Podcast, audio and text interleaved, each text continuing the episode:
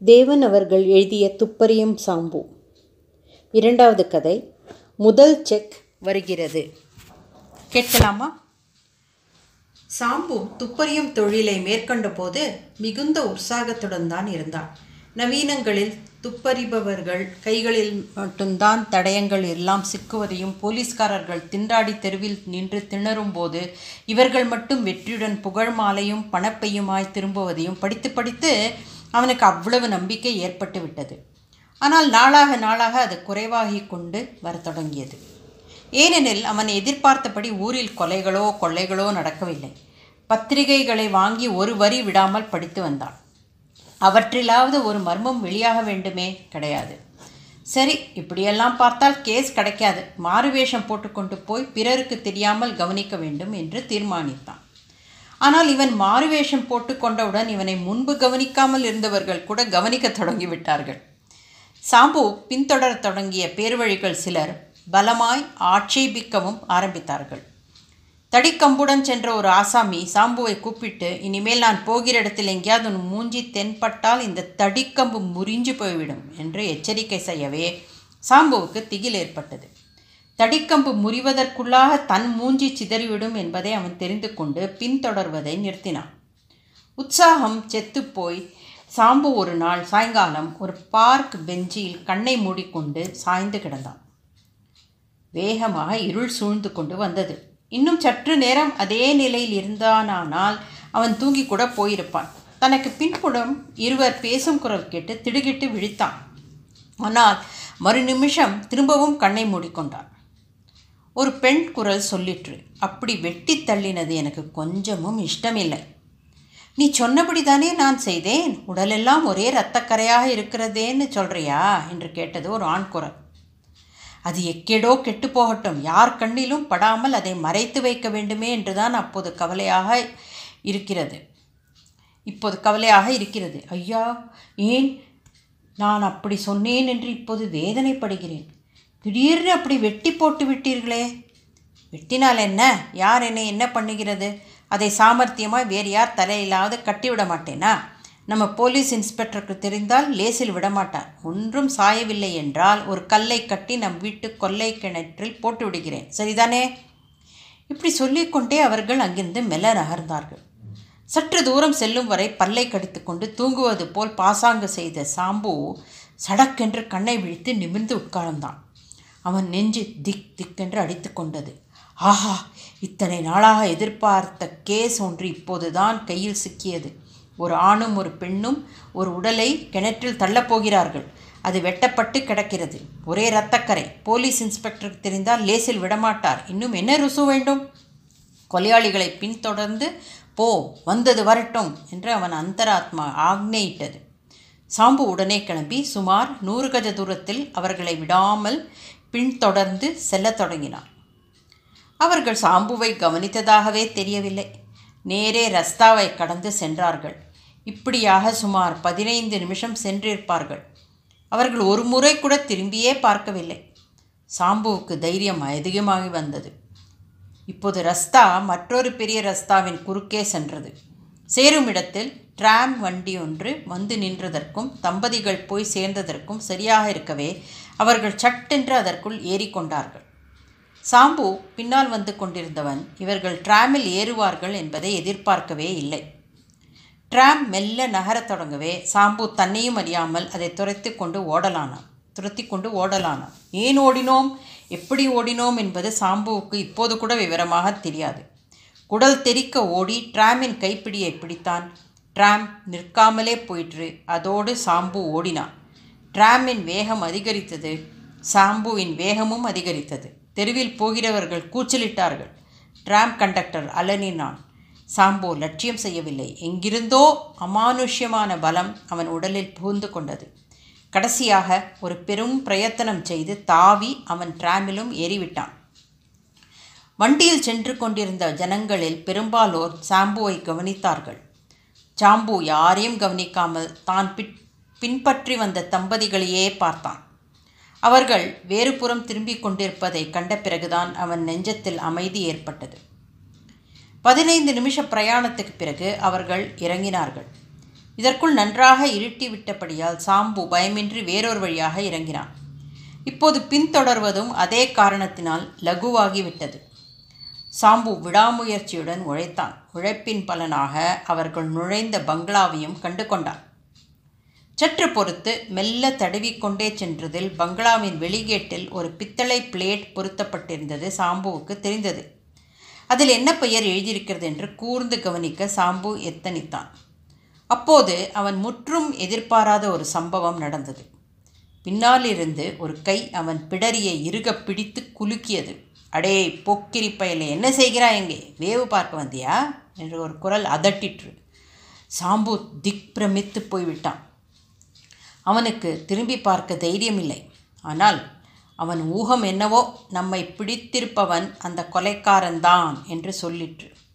தொடர்ந்து நடந்த சம்பவங்களை சொல்ல இரண்டு நிமிஷம் பிடிக்கும். ஆனால் அவை நடந்தது இரண்டு வினாடிகளில்தான். ஆகாயத்தில் தூக்கிச் செல்லப்பட்டு பொத்தென்று தரையில் விழுந்தது போன்ற உணர்ச்சி தான் சாம்புவுக்கு ஏற்பட்டது. சுய உணர்வு வந்தபோது தான் ஒரு இருட்டறையில் கை கால் கட்டுண்டு கிடப்பதை அவன் உணர்ந்தான். எங்கேயோ பத்து மணி அடித்து ஓய்ந்தது. சாம்பு இருந்த க அறை கதவு திறந்து கொண்டது. அரை நிமிஷத்துக்கெல்லாம் கிளிக் என்ற சத்தமும் கேட்க பால் போன்ற வெளிச்சம் அறை முழுவதும் பரவியது. சாம்பு கண்களை கசக்கி கொண்டு பார்த்தான். அறை நடுவில் அந்த ஸ்திரீ நின்று கொண்டிருந்தாள். அவள் கையில் ஓர் ரிவால்வர் இருந்தது.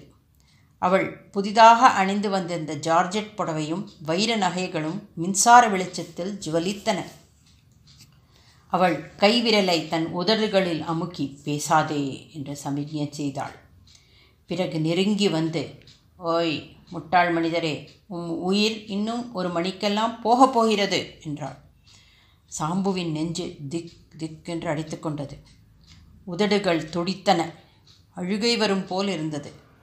அந்த ஸ்திரீ மேலும் சொன்னாள் உம்மை பிடித்து போட்டிருப்பவர் என் கணவர். பிடிவாதமாக உம்மை கொன்றுவிட வேண்டும் என்று சொல்கிறார். இங்கிருந்து தப்பித்து கொள்ளலாம் என்ற நம்பிக்கை ஏதாவது நீர் வைத்திருந்தால் அதை நீர் கைவிட்டு விட வேண்டியதுதான். ஏனென்றால் வெளியில் மாங்குடி முண்டன் காவல் இருக்கிறான். ஒரு பிடியில் உம்மை பிழிந்து விடுவான். முண்டனா என்று குழறினான் சாம்பு. இந்த சமயத்தில் ஒரு கோரச் செருப்பு வெளியில் கேட்டது. கேட்டீரா? அவன்தான் முண்டன். ஆனால் நான் உம்மை எப்படியாவது காப்பாற்றுவதென்று தீர்மானித்து விட்டேன். அதனால் என் கணவர் என்ன கோபித்து கொண்டாலும் தாங்கிக் கொள்கிறேன். ஏனென்றால் அப்பாவியாகிய நீர் அனாவசியமாக சாவதில் எனக்கு இஷ்டமில்லை.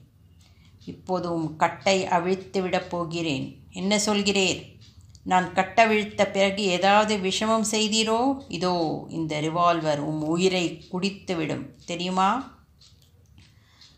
சாம்பு ரிவால்வரை பார்த்து நடுங்கினான். அடுத்து வந்த இரண்டு நிமிஷங்களுக்குள் அவன் கைக்கட்டுகள் அவிழ்க்கப்பட்டு கீழே கிடந்தன. சாம்பு கைகளை நீட்டி பார்த்து கொண்டான். அதற்குள்ளாக அந்த ஸ்திரீ வாசற்படி பக்கம் போய்விட்டு இரண்டு கோப்பைகளில் சர்பத்து கலந்து ஒரு தட்டில் வைத்து கொண்டு வந்தாள். இதில் ஒரு கோப்பை நீர் சாப்பிடும். நான் ஒன்று எடுத்துக்கொள்கிறேன் என்றாள். அவள் ஒன்று சாப்பிடுவது அவனுக்கு நம்பிக்கை ஏற்படுவதற்காகத்தான் என்று சாம்பு நினைத்தான். ஆனால் அதே க்ஷணத்தில் ஒரு பெருத்த சந்தேகமும் அவனை பற்றி கொண்டது. விஷம்.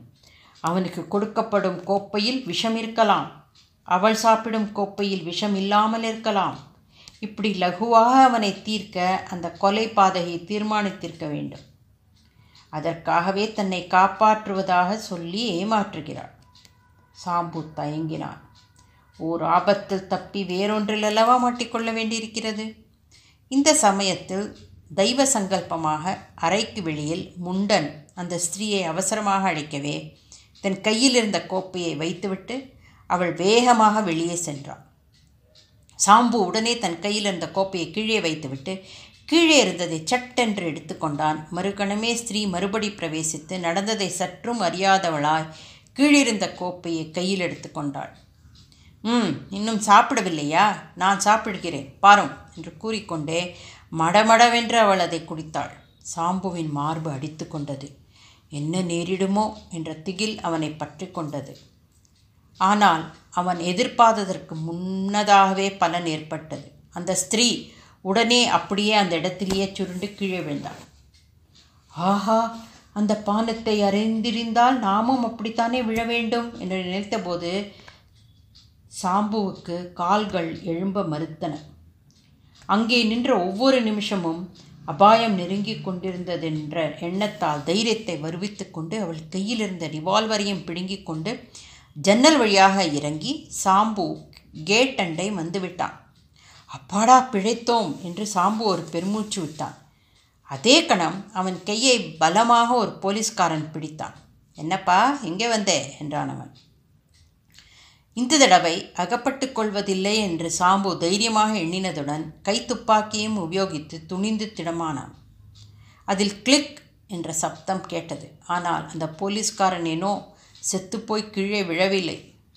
சாம்புவை இன்னும் கெட்டியாக பிடித்துக்கொண்டு பங்களாவுக்குள்ளே தள்ளி கொண்டு போனான். ஐயோ மறுபடியுமா அந்த பிசாசுகளிடம் போகிறான் என்று சாம்பு குற்றுயிரானான்.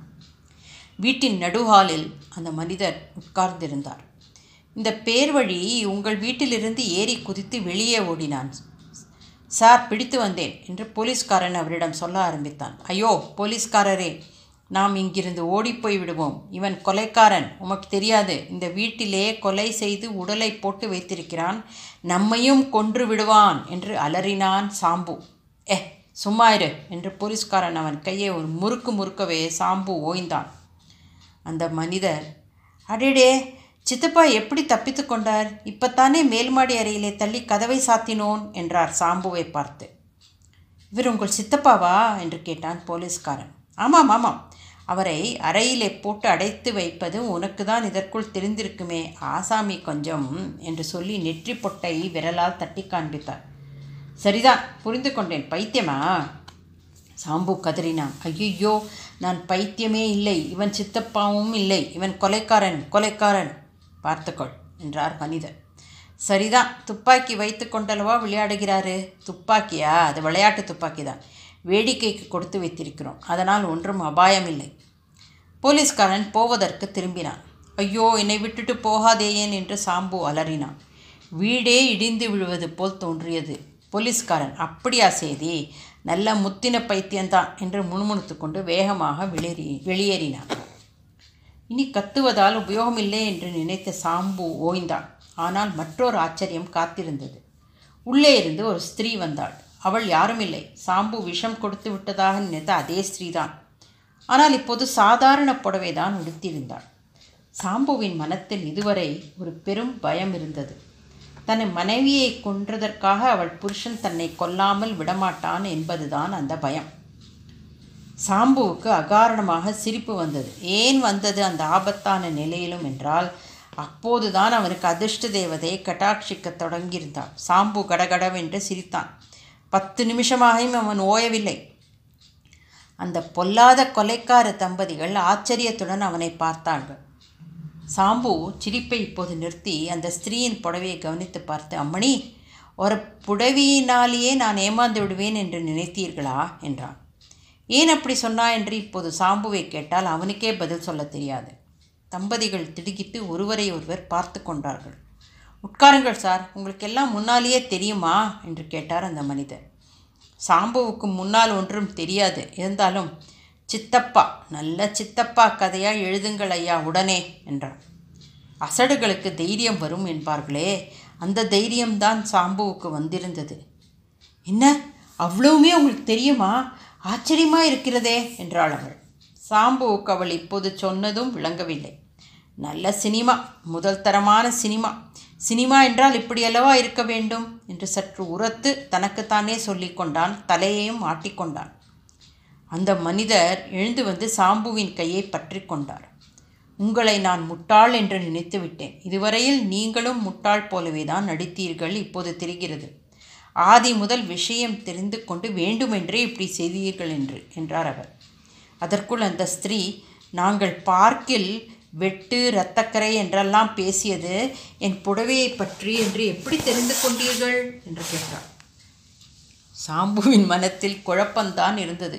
அவனுக்கு புடவையை பற்றி ஒன்றும் தெரியாது. ஆகவே இப்போது தலையைத்தான் ஆட்ட முடிந்ததே ஒழிய பதில் ஒன்றும் சொல்ல முடியவில்லை. அந்த மனிதர் சொன்னார் எங்கள் பேச்சை கேட்டு நீர் ஏமாந்து விட்டீர் என்று நினைத்தேன். ஆனால் நான் சினிமாவுக்கு கதை எழுதியிருக்கிறதையும் அதை போலவே உண்மையில் நடக்குமா என்று உம்மை கொண்டு பரீட்சித்து பார்க்க விரும்ப விரும்பியதையும் கூட நீர் தெரிந்து கொண்டிருக்கிறீர். நான் நடத்திய நாடகத்தில் கடைசி வரையில் ஒன்றும் தெரியாத அசடு மாதிரி நடித்துவிட்டு இப்போது கதை ஜோர் சினிமாவும் நன்றாயிருக்கும் என்று சொல்கிறீர். ஆச்சரியமாக இருக்கிறதே நீர் யார்? முதலில் அதை சொல்லும் என்று கேட்டார் சாம்புவுக்கு விஷயம் ஒருவாறு புரியத் தொடங்கியது.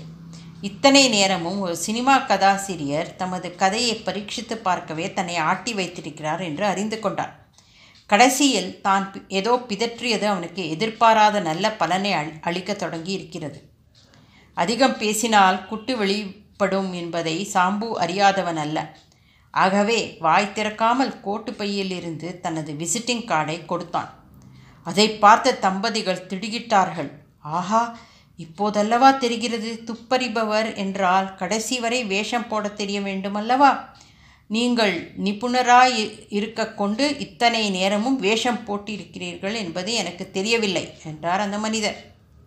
சாம்புவின் மனம் எங்கேயோ சஞ்சரித்து கொண்டிருந்தது. மாங்குடி முண்டன் என்று அவன் வாய் முணுமுணுத்தது.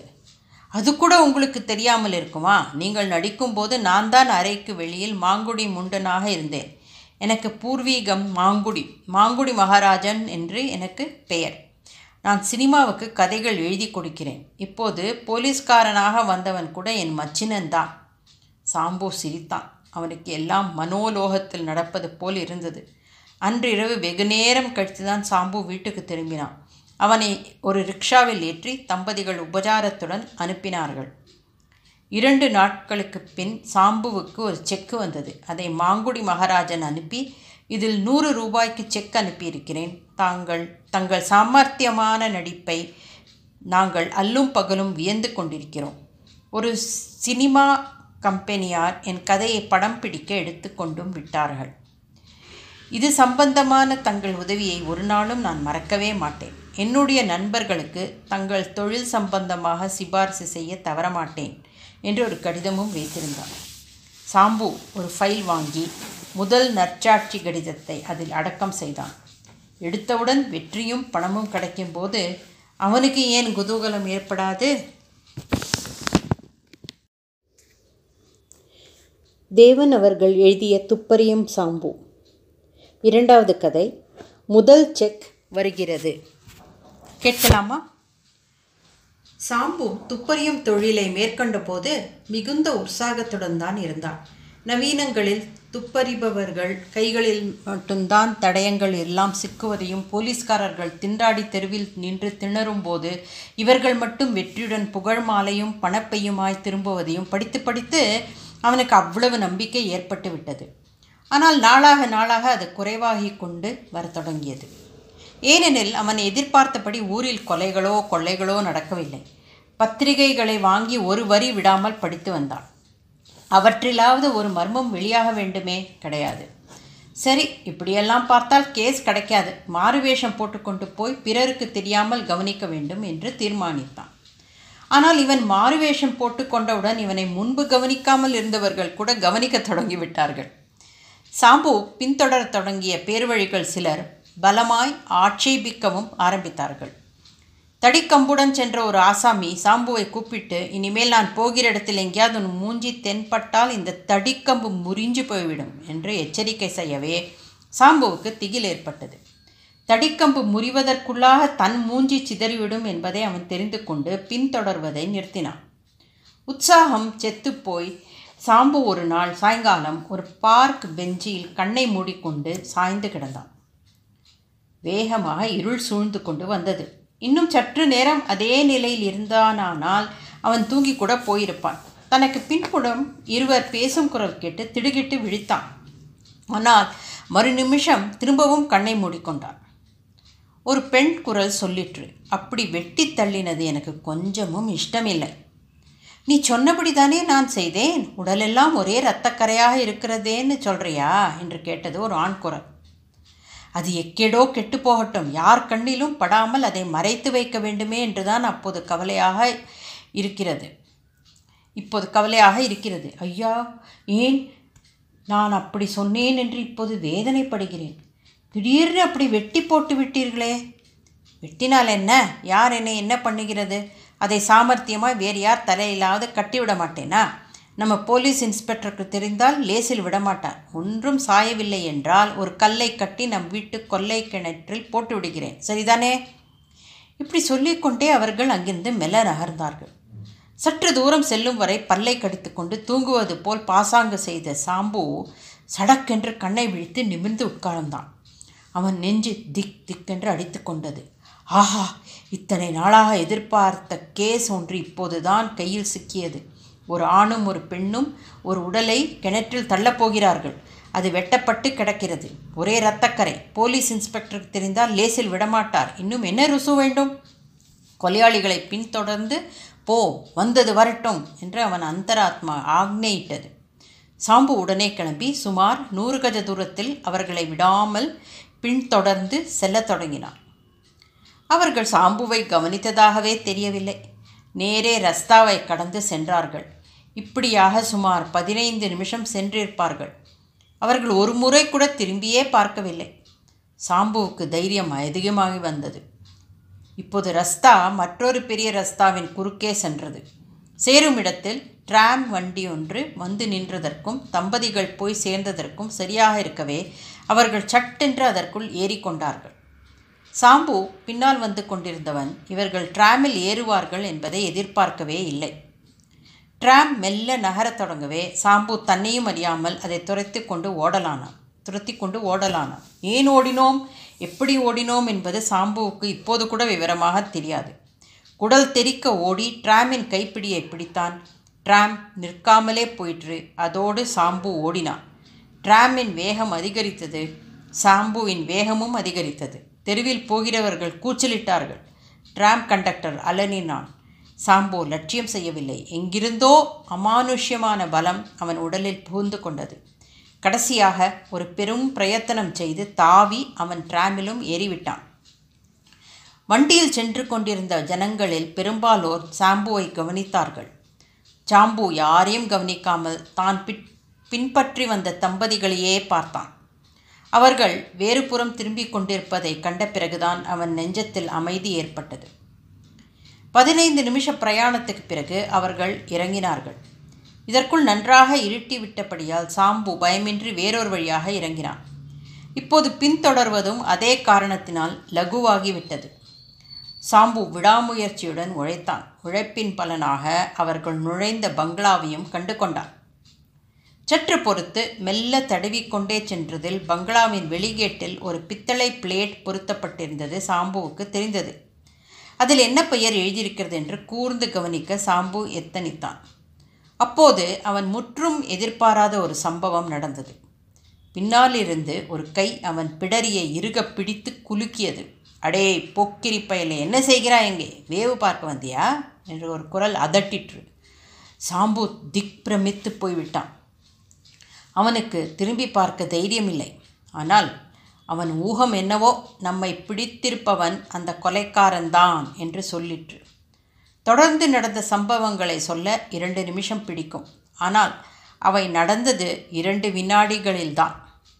ஆகாயத்தில் தூக்கிச் செல்லப்பட்டு பொத்தென்று தரையில் விழுந்தது போன்ற உணர்ச்சி தான் சாம்புவுக்கு ஏற்பட்டது. சுய உணர்வு வந்தபோது தான் ஒரு இருட்டறையில் கை கால் கட்டுண்டு கிடப்பதை அவன் உணர்ந்தான். எங்கேயோ பத்து மணி அடித்து ஓய்ந்தது. சாம்பு இருந்த க அறை கதவு திறந்து கொண்டது. அரை நிமிஷத்துக்கெல்லாம் கிளிக் என்ற சத்தமும் கேட்க பால் போன்ற வெளிச்சம் அறை முழுவதும் பரவியது. சாம்பு கண்களை கசக்கி கொண்டு பார்த்தான். அறை நடுவில் அந்த ஸ்திரீ நின்று கொண்டிருந்தாள். அவள் கையில் ஓர் ரிவால்வர் இருந்தது. அவள் புதிதாக அணிந்து வந்திருந்த ஜார்ஜெட் புடவையும் வைர நகைகளும் மின்சார வெளிச்சத்தில் ஜுவலித்தன. அவள் கைவிரலை தன் உதடுகளில் அமுக்கி பேசாதே என்று சமிக்ஞை செய்தாள். பிறகு நெருங்கி வந்து ஓய் முட்டாள் மனிதரே உம் உயிர் இன்னும் ஒரு மணிக்கெல்லாம் போகப் போகிறது என்றாள். சாம்புவின் நெஞ்சு திக் திக்கென்று அடித்து கொண்டது. உதடுகள் துடித்தன. அழுகை வரும் போல் இருந்தது. அந்த ஸ்திரீ மேலும் சொன்னாள் உம்மை பிடித்து போட்டிருப்பவர் என் கணவர். பிடிவாதமாக உம்மை கொன்றுவிட வேண்டும் என்று சொல்கிறார் இங்கிருந்து தப்பித்து கொள்ளலாம் என்ற நம்பிக்கை ஏதாவது நீர் வைத்திருந்தால் அதை நீர் கைவிட்டு விட வேண்டியதுதான். ஏனென்றால் வெளியில் மாங்குடி முண்டன் காவல் இருக்கிறான். ஒரு பிடியில் உம்மை பிழிந்து விடுவான். முண்டனா என்று குழறினான் சாம்பு. இந்த சமயத்தில் ஒரு கோரச் சிரிப்பு வெளியில் கேட்டது. கேட்டீரா? அவன்தான் முண்டன். ஆனால் நான் உம்மை எப்படியாவது காப்பாற்றுவதென்று தீர்மானித்து விட்டேன். அதனால் என் கணவர் என்ன கோபித்து கொண்டாலும் தாங்கிக் கொள்கிறேன். ஏனென்றால் அப்பாவியாகிய நீர் அனாவசியமாக சாவதில் எனக்கு இஷ்டமில்லை. இப்போது உம் கட்டை அவிழ்த்து விடப் போகிறேன். என்ன சொல்கிறேன் நான் கட்டவிழ்த்த பிறகு ஏதாவது விஷமம் செய்தீரோ? இதோ இந்த ரிவால்வர் உம் உயிரை குடித்துவிடும். தெரியுமா? சாம்பு ரிவால்வரை பார்த்து நடுங்கினான். அடுத்து வந்த இரண்டு நிமிஷங்களுக்குள் அவன் கைக்கட்டுகள் அவிழ்க்கப்பட்டு கீழே கிடந்தன. சாம்பு கைகளை நீட்டி பார்த்து கொண்டான். அதற்குள்ளாக அந்த ஸ்திரீ வாசற்படி பக்கம் போய்விட்டு இரண்டு கோப்பைகளில் சர்பத்து கலந்து ஒரு தட்டில் வைத்து கொண்டு வந்தாள். இதில் ஒரு கோப்பை நீர் சாப்பிடும். நான் ஒன்று எடுத்துக்கொள்கிறேன் என்றாள். அவள் ஒன்று சாப்பிடுவது அவனுக்கு நம்பிக்கை ஏற்படுவதற்காகத்தான் என்று சாம்பு நினைத்தான். ஆனால் அதே க்ஷணத்தில் ஒரு பெருத்த சந்தேகமும் அவனை பற்றி கொண்டது. விஷம். அவனுக்கு கொடுக்கப்படும் கோப்பையில் விஷம் இருக்கலாம். அவள் சாப்பிடும் கோப்பையில் விஷம் இல்லாமல் இருக்கலாம். இப்படி லகுவாக அவனை தீர்க்க அந்த கொலை பாதையை தீர்மானித்திருக்க வேண்டும். அதற்காகவே தன்னை காப்பாற்றுவதாக சொல்லி ஏமாற்றுகிறாள். சாம்பு தயங்கினான். ஓர் ஆபத்தில் தப்பி வேறொன்றில் அல்லவா மாட்டிக்கொள்ள வேண்டியிருக்கிறது? இந்த சமயத்தில் தெய்வ சங்கல்பமாக அறைக்கு வெளியில் முண்டன் அந்த ஸ்திரீயை அவசரமாக அழைக்கவே தன் கையில் இருந்த கோப்பையை வைத்துவிட்டு அவள் வேகமாக வெளியே சென்றாள்.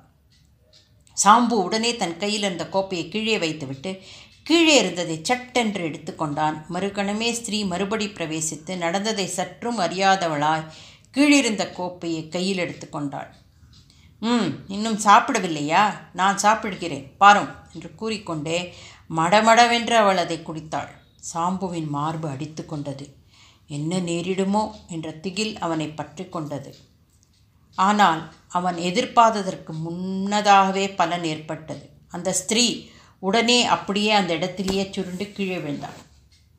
ஆஹா அந்த பானத்தை அறிந்திருந்தால் நாமும் அப்படித்தானே விழ வேண்டும் என்று நினைத்தபோது சாம்புவுக்கு கால்கள் எழும்ப மறுத்தன.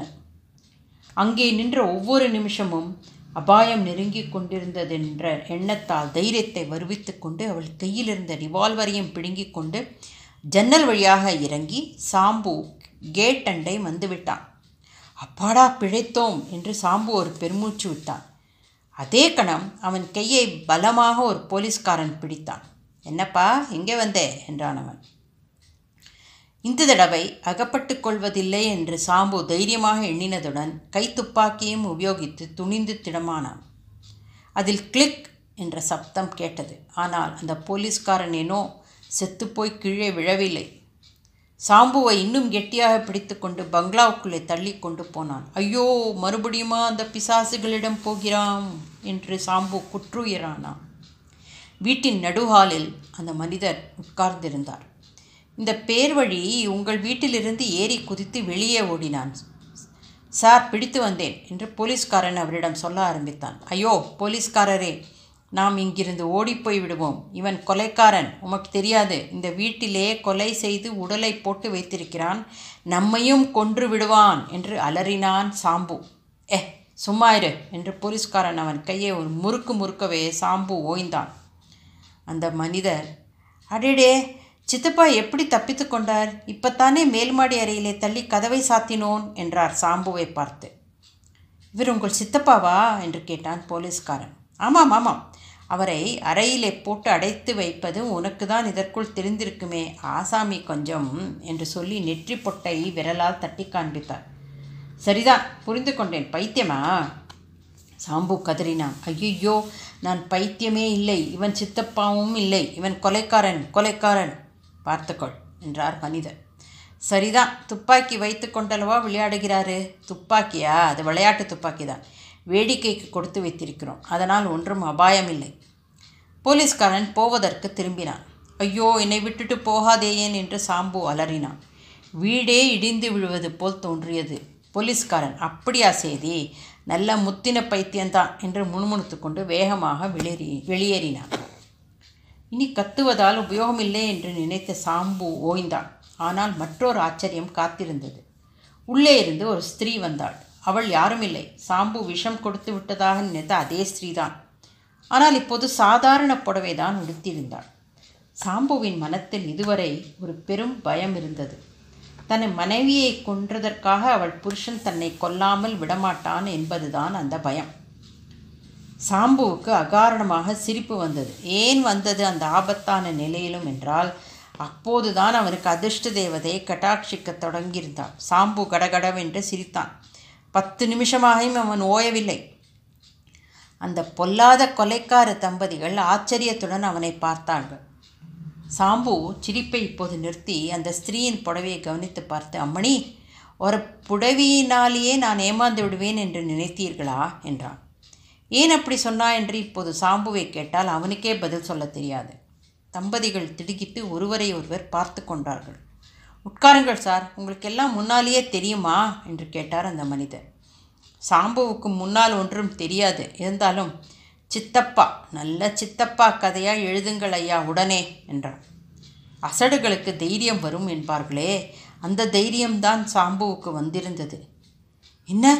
அவ்வளவுமே உங்களுக்கு தெரியுமா? ஆச்சரியமா இருக்கிறதே என்றாள் அவள். சாம்புவுக்கு அவள் இப்போது சொன்னதும் விளங்கவில்லை. நல்ல சினிமா முதல் தரமான சினிமா. சினிமா என்றால் இப்படியல்லவா இருக்க வேண்டும் என்று சற்று உரத்து தனக்குத்தானே சொல்லிக்கொண்டான் தலையையும் ஆட்டிக்கொண்டான் அந்த மனிதர் எழுந்து வந்து சாம்புவின் கையை பற்றி கொண்டார். உங்களை நான் முட்டாள் என்று நினைத்து விட்டேன் இதுவரையில் நீங்களும் முட்டாள் போலவே தான் நடித்தீர்கள் இப்போது தெரிகிறது. ஆதி முதல் விஷயம் தெரிந்து கொண்டு வேண்டுமென்றே இப்படி செய்தீர்கள் என்று என்றார் அவர். அதற்குள் அந்த ஸ்திரீ நாங்கள் பார்க்கில் வெட்டு இரத்தக்கரை என்றெல்லாம் பேசியது என் புடவையை பற்றி என்று எப்படி தெரிந்து கொண்டீர்கள்? என்று கேட்டார். சாம்புவின் மனத்தில் குழப்பம்தான் இருந்தது. அவனுக்கு புடவையை பற்றி ஒன்றும் தெரியாது. ஆகவே இப்போது தலையைத்தான் ஆட்ட முடிந்ததே ஒழிய பதில் ஒன்றும் சொல்ல முடியவில்லை. அந்த மனிதர் சொன்னார் எங்கள் பேச்சை கேட்டு நீர் ஏமாந்து விட்டீர் என்று நினைத்தேன். ஆனால் நான் சினிமாவுக்கு கதை எழுதியிருக்கிறதையும் அதை போலவே உண்மையில் நடக்குமா என்று உம்மை கொண்டு பரீட்சித்து பார்க்க விரும்ப விரும்பியதையும் கூட நீர் தெரிந்து கொண்டிருக்கிறீர். நான் நடத்திய நாடகத்தில் கடைசி வரையில் ஒன்றும் தெரியாத அசடு மாதிரி நடித்துவிட்டு இப்போது கதை ஜோர் சினிமாவும் நன்றாயிருக்கும் என்று சொல்கிறீர். ஆச்சரியமாக இருக்கிறதே நீர் யார்? முதலில் அதை சொல்லும் என்று கேட்டார் சாம்புவுக்கு விஷயம் ஒருவாறு புரியத் தொடங்கியது. இத்தனை நேரமும் ஒரு சினிமா கதாசிரியர் தமது கதையை பரீட்சித்து பார்க்கவே தன்னை ஆட்டி வைத்திருக்கிறார் என்று அறிந்து கொண்டார். கடைசியில் தான் ஏதோ பிதற்றியது அவனுக்கு எதிர்பாராத நல்ல பலனை அளிக்க அளிக்கத் தொடங்கி இருக்கிறது. அதிகம் பேசினால் குட்டு வெளிப்படும் என்பதை சாம்பு அறியாதவன் அல்ல. ஆகவே வாய் திறக்காமல் கோட்டு பையிலிருந்து தனது விசிட்டிங் கார்டை கொடுத்தான். அதை பார்த்த தம்பதிகள் திடுகிட்டார்கள். ஆஹா இப்போதல்லவா தெரிகிறது துப்பறிபவர் என்றால் கடைசி வரை வேஷம் போட தெரிய வேண்டுமல்லவா?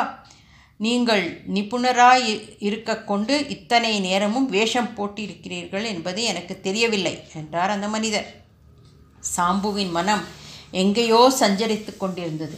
மாங்குடி முண்டன் என்று அவன் வாய் முணுமுணுத்தது. அது கூட உங்களுக்கு தெரியாமல் இருக்குமா? நீங்கள் நடிக்கும்போது நான் தான் அறைக்கு வெளியில் மாங்குடி முண்டனாக இருந்தேன். எனக்கு பூர்வீகம் மாங்குடி மாங்குடி மகாராஜன் என்று எனக்கு பெயர். நான் சினிமாவுக்கு கதைகள் எழுதி கொடுக்கிறேன். இப்போது போலீஸ்காரனாக வந்தவன் கூட என் மச்சினன்தான் சாம்பு சிரித்தான். அவனுக்கு எல்லாம் மனோலோகத்தில் நடப்பது போல் இருந்தது. அன்றிரவு வெகு நேரம் கழித்து தான் சாம்பு வீட்டுக்கு திரும்பினான். அவனை ஒரு ரிக்ஷாவில் ஏற்றி தம்பதிகள் உபச்சாரத்துடன் அனுப்பினார்கள்.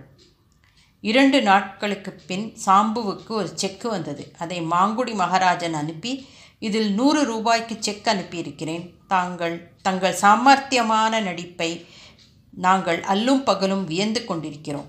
ஒரு சினிமா கம்பெனியார் என் கதையை படம் பிடிக்க எடுத்துக்கொண்டும் விட்டார்கள். இது சம்பந்தமான தங்கள் உதவியை ஒரு நாளும் நான் மறக்கவே மாட்டேன். என்னுடைய நண்பர்களுக்கு தங்கள் தொழில் சம்பந்தமாக சிபாரிசு செய்ய தவறமாட்டேன். என்று ஒரு கடிதமும் வைத்திருந்தான் சாம்பு ஒரு ஃபைல் வாங்கி முதல் நற்சாட்சி கடிதத்தை அதில் அடக்கம் செய்தான். எடுத்தவுடன் வெட்